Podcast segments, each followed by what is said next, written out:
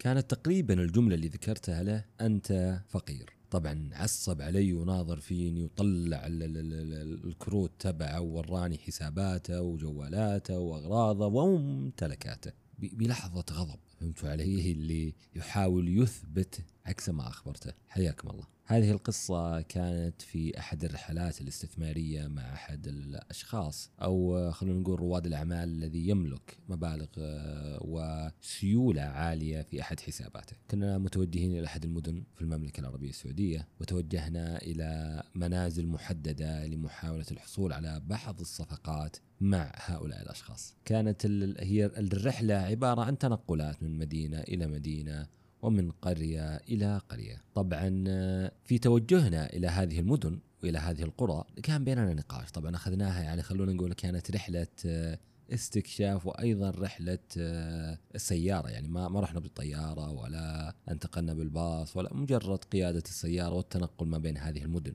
فتعرفون أي سفر يجي فيه سوالف في الطريق.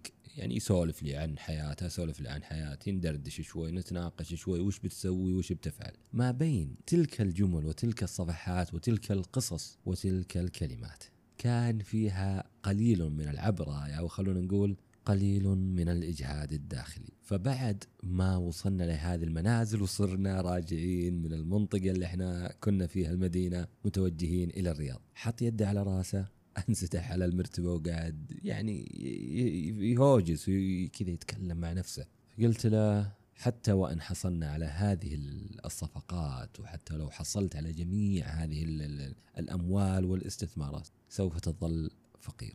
لحظة صمت وغضب أدت إلى وقوف السيارة والبكاء والانهيار والصراخ. لربما أنني أقوم بالضغط على الزناد في أوقات غير مناسبة. فبعدها توقفت على اليمين نزلت الفرشة تبعي والعزبة وهو كان متنرفز ويطلع أغراضه ويوريني وصايح علي وبالمعنى الحرفي قاعد ينافخ علي. سويت قهوتي قاعد يفضفض ويلعن الشيطان. ويشتم ويقول أشياء كثيرة، كيف تقول لي الكلام هذا؟ قلت له في بداية رحلتنا، أنت كنت تبحث عن ال- الغنى والاستثمارات المالية وأشياء كثيرة، في الحقيقة أنت ما كنت تبحث عن هذه الأمور، أنت كنت تهرب من الانشغال في حياتك الشخصية، كنت تحاول جاهدا أن تشغل نفسك في محيط ال- الأمور المالية والاستثمارات والصفقات، محاولا جاهدا أن تخبر نفسك أن هذه الأعمال هي من تسببت في خسارتك لعلاقاتك. حتى أن طريقة كلامك وأساليبك في بداية الرحلة كان فيها نوع من ال- الندم ولكنك تطغى أن تعترف بهذا الأمر وتتكبر أن تعترف بهذا الأمر. أنا قاعد أقول لك آه، راح تظل فقير إذا اتبعت هذا النمط، إذا اتبعت نمط أنني سوف أصبح غني وسوف أحصل على الأموال بشكل كبير ومن ثم سوف أحسن في علاقاتي. نعم الحقيقة واضحه أن المال يحسن من آه، الحياة وجودة الحياة والأشياء والرغبات والمشتريات وبيئتك، لكنه لن يحسن ولن يكون هو الشيء الأساسي في علاقاتك. العلاقة ليست مرتبطة بالمال يعني لي- ليس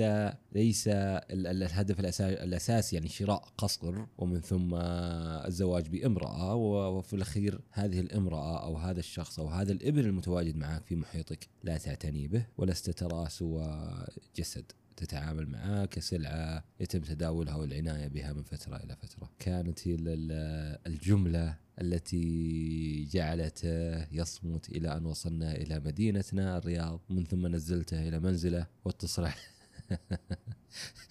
واتصل علي اليوم الثاني قال لي أبشرك تحسنت بعض الأمور العائلية لدي.